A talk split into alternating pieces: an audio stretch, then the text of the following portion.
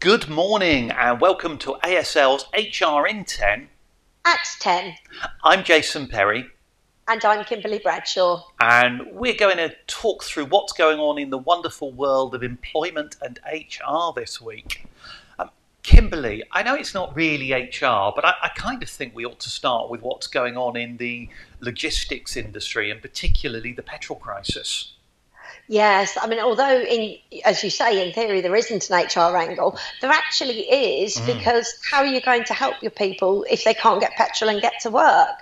Uh, I know, you know, I, I work with quite a few trades and they've been struggling, and customers have been giving them a hard time, and uh, because they can't get to site because they've got any petrol or they're late because they've spent two hours queuing. Uh, so I think really looking after your people and thinking of some contingency is really important at the moment. Yes. One of the things that caught my attention was there's been a number of groups that have popped up. You know how when we have winter weather, um, four by four groups offer to carry emergency services and key workers to where they need to get. There's hmm. been a couple of groups popped up doing exactly the same with electric vehicles, offering to ferry nurses and you know so on to work.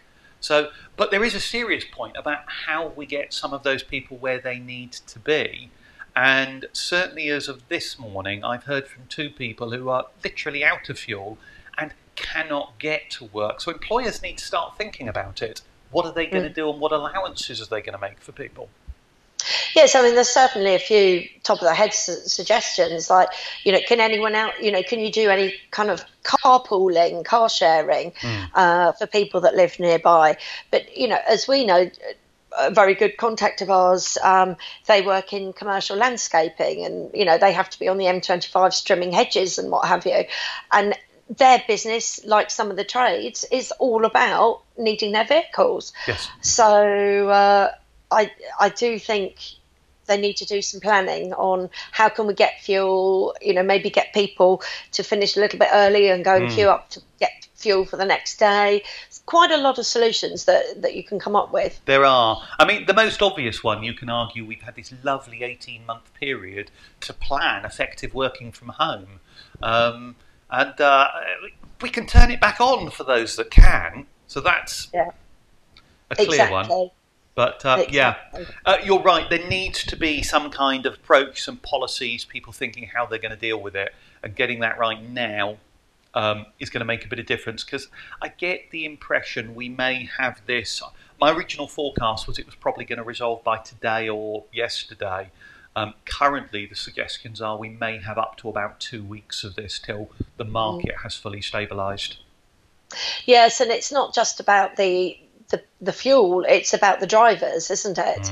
Uh, not having enough drivers. I don't know whether this is Brexit impacted or not, but um, what were you saying yesterday about there not being enough um, uh, immigration uh, things for? Sorry, Yeah. Yes. verbal I- has completely abandoned me. I, I think you're talking. There was um, a comment from, and it was a partner at one of the big London law firms specialising in immigration, who was effectively saying that the 5,000 visas that were being granted for three months were not even going to scratch the surface of the problem. So it, it looks like the the so-called government intervention on this isn't going to help. Either the market is going to stabilise by itself, which I do think it's beginning to do. In all honesty, we now have more fuel stations with fuel than we did a few days ago, but there's still clearly some shortages and some struggles there. Absolutely. And aren't the military going to be standing in? Um, apparently, we have 150 drivers um, ready to step in and help. So uh, again, I don't think it's going to make that much difference in what's going on. I, essentially, you, we've got a situation where most car users who would have panic bought are now sitting there with full tanks, and there are. It's not quite like toilet roll. You can't stash it in the back of a cupboard. So once you've filled up, you have it. So I think it's a self-resolving crisis in that sense, but it may go on for another couple of weeks. And as we mm. get to this point, we're starting to see people running out we're starting to see people not able to get to work, and it's looking after those people. Questions of are you going to pay somebody who can't get in because they don't have fuel? Are you going to make allowances for them, or what kind of financial pressure is that going to put on your workforce? And those are the things I think people ought to be thinking about before the problem arises. Yeah, and also how are you going to get proof that it's because they can't get petrol? Yes. You know, I'm sure you know there are always those people that you know jump on a crisis to uh, pull a bit of a fast one. Yes. Yeah. Uh, so how are you going to evidence it? Yes, but uh, think about in advance as ever. Look, let's move on a little bit. Today, we really ought to talk about the end of furlough. It is the last day of furlough, isn't it? It is. Who knew it was actually going to happen after all the excitement of, you know, this is happening, that's happening last year. So, yes, I mean, I think hopefully most organisations have, have planned for this and, you know, know that uh, they you know they're going to be taking everybody back on full time or whatever they do tomorrow. Uh, I do worry whether some people haven't quite thought it through, Yeah. and you know whether the, we're going to see a few more redundancies coming through over the next couple of months. Well, the numbers over the past couple of months have been interesting. It looked like in August there were about 1.7 million people still on furlough, and it stayed quite static throughout the months.